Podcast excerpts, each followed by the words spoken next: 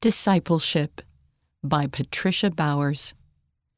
When I lay my burdens at his feet, he counsels me to take them up no more, and I can walk unfettered from my grief, and I can see unhindered by my beam. For fellow men their heavy burdens carry, private pains that chafe their tired souls. But I, arms empty now, can share their sorrows and show them where to lay their burdens down. End of Discipleship by Patricia Bowers, read by Jane Wise.